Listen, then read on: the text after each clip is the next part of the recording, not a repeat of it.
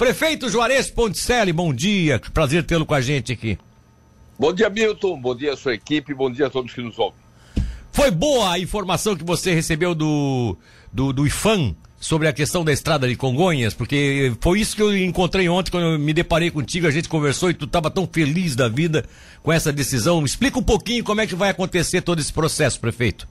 É, Milton, for, foram dez dias de, de muita angústia, né, de, de muito trabalho, né? A gente teve que é, cumprir uma série de exigências, de, de, de questionamentos, responder uma série de questionamentos, e tomar uma série de providências, porque é assim que funciona com esses órgãos é, que, que, tratam das questões ambientais e de, e de, patrimônio, de patrimônio ambiental, natural, histórico. Então a gente teve que cumprir uma série de, de, requisitos que eles apresentaram.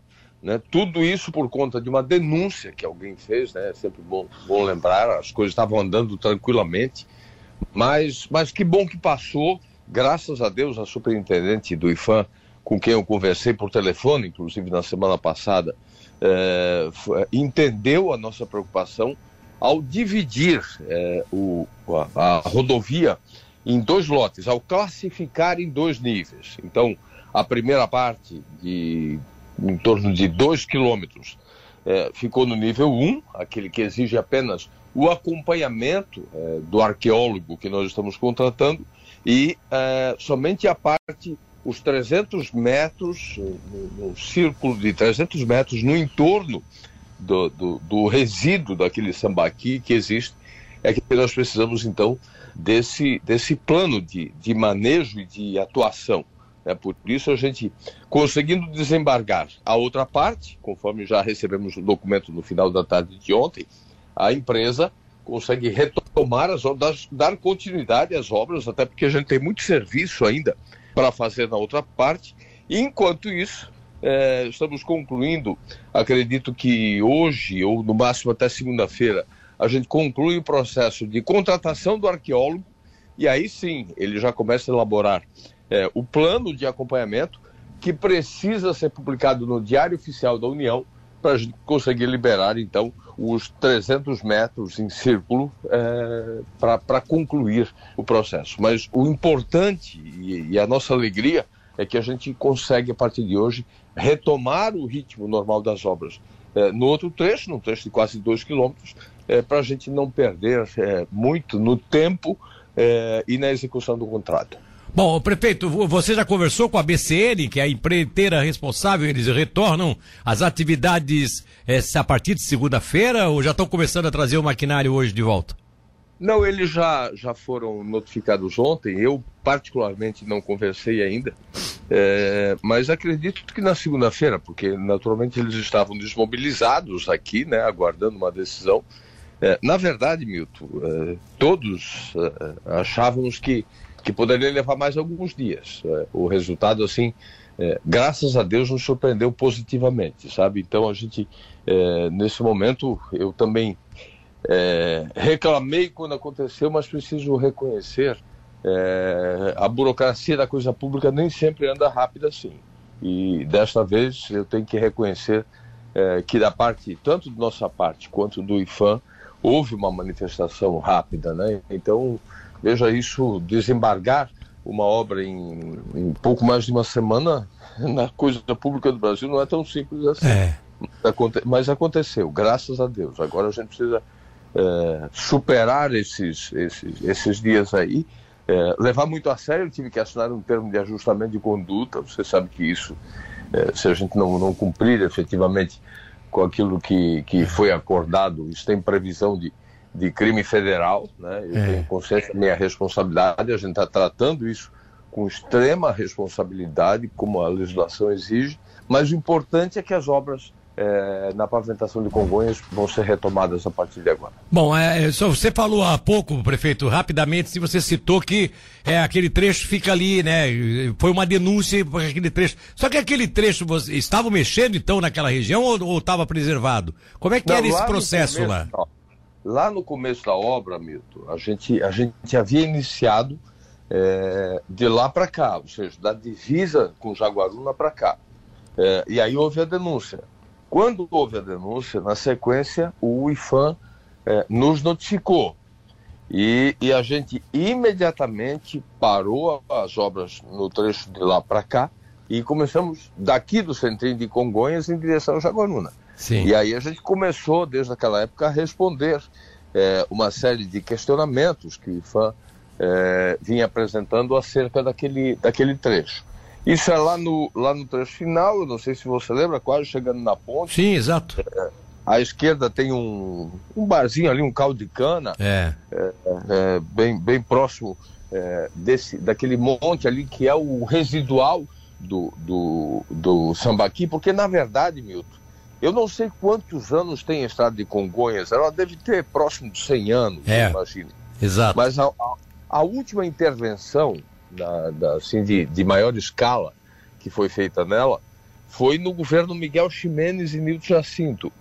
No dia, inclusive ali próximo daquele bar, tem uma, uma placa de, de, de metal ali, de, de ferro, é, é, é, fixada na, numa pedra grande que tem ali. Eu fui lá na semana passada, inclusive fotografamos a placa, no dia 8 de janeiro de 1986, no governo do, do querido amigo Miguel Ximenes, foi inaugurada o alargamento da estrada, né? Porque até então, e eu falei inclusive com o Ximenes, ele me disse que até então era uma estrada muito estreita, passava é, apenas um carro, não tinha ponte que fazia travessia, e lá no governo do Ximenes foi feita aquela ponte, você lembra daquela ponte de madeira que sim, tinha ali, sim, que sim. fazia travessia, e o alargamento. Então, a última intervenção é, de maior escala naquela estrada foi feita exatamente há 36 anos atrás. É, de lá para cá, nunca mais se falou na, no residual desse sambaqui e tal. Naturalmente que se a gente tivesse conhecimento é, disso antes, teríamos tomado as providências, mas, mas isso ocorreu tá durante a obra, graças, graças a Deus está resolvido.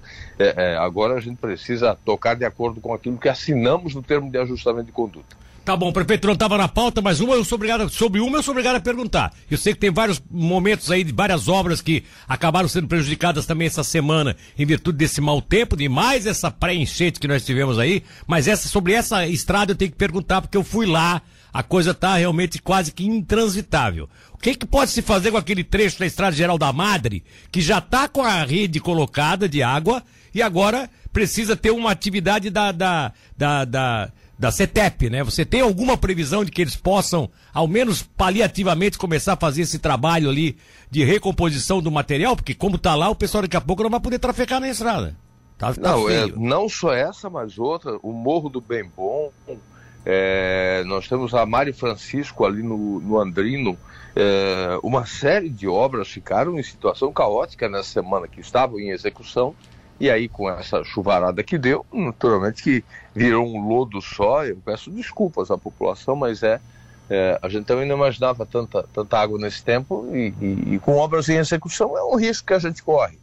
É, com relação à Madre, a gente já tinha feito na segunda-feira uma reunião é, Prefeitura, é, a AGR, é, Tubarão Saneamento e CETEP. A gente já tinha tratado disso na terça-feira, naquela reunião de obras, a gente fez uma específica para tratar só sobre a questão da madre. Está aparecendo uma série de problemas lá. Você sabe que aquilo lá não é uma pavimentação nova, o projeto lá é de uma recomposição da massa asfáltica, Sim. Né? É de revitalização. Porque se fosse um, uma, um asfalto novo, Milton, nós naqueles quase 12 quilômetros lá iríamos gastar mais de 20, investir mais, ter que investir mais de 20 milhões de reais. O asfalto que foi colocado há anos ali é um asfalto de uma camada muito fina, sem base. Então a gente tem que ter todo um, um tratamento especial, com muitas dificuldades. Tem material, tem, tem regiões, partes que receberam corte, que precisam receber um outro tratamento de material. E agora, como o tempo é, secou novamente, esse trabalho vai ser retomado para a gente. Eu acredito que na próxima semana começar a colocar a capa a massa asfáltica já. Ao menos a parte que já está com a rede de água pronta, né? Até o até que seria até a comunidade do, do Mato Alto, né? Um pouquinho para frente é, do Mato Alto. São quase são quase 4 quilômetros. Que já estão prontos para receber o asfalto, é isso? É, é, é, eles estão colocando, acredito que já colocaram em carga d'água também, porque depois de colocar a nova rede tem que colocar os dias em carga, né? para ver se não ocorre nenhum vazamento e tal, é, antes de colocar a pavimentação. Tá bom. Prefeito, muito obrigado. Assim como, assim como é, nós iríamos começar, estava é, previsto para segunda-feira o início da retirada das lajotas da Rua dos Ferroviários.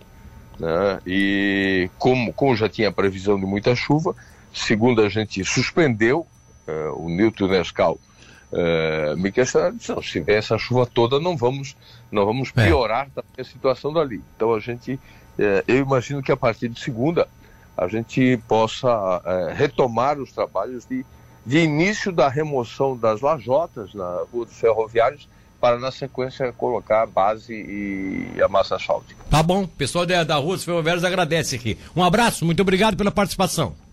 Valeu, Milton, um abraço para você e todos nos ouvem.